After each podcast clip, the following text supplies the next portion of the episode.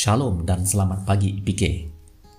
Yosua 3, 14 hingga 16. Ketika bangsa itu berangkat dari tempat perkemahan mereka untuk menyeberangi sungai Yordan, para imam pengangkat tabut perjanjian itu berjalan di depan bangsa itu. Segera sesudah para pengangkat tabut itu sampai ke sungai Yordan, dan para imam Pengangkat tabut itu mencelupkan kakinya ke dalam air di tepi sungai itu. Sungai Yordan itu sebab sampai meluap sepanjang tepinya selama musim menuai. 16. Maka berhentilah air itu mengalir. Menyeberangi sungai Yordan jika berbanding menyeberangi Laut Merah, mungkin skalanya agak kecil. Tetapi bagi umat Israel, ia bukan perkara yang kecil.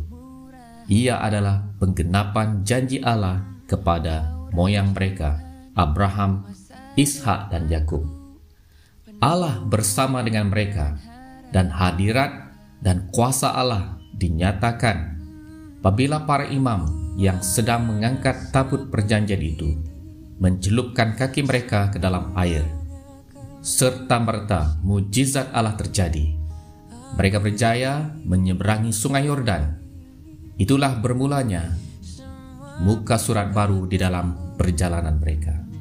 Saudara, permulaan baru boleh membawa suatu keseronokan dan juga cabaran.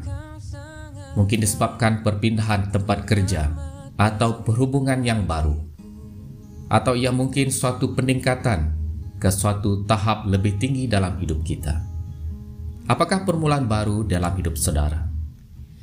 Mari kita belajar daripada perjalanan umat Israel menyeberangi sungai Yordan. Allah mendahului mereka.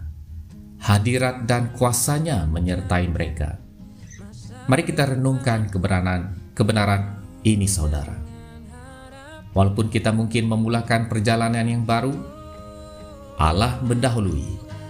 Dia bersama kita dan dia tahu jalannya.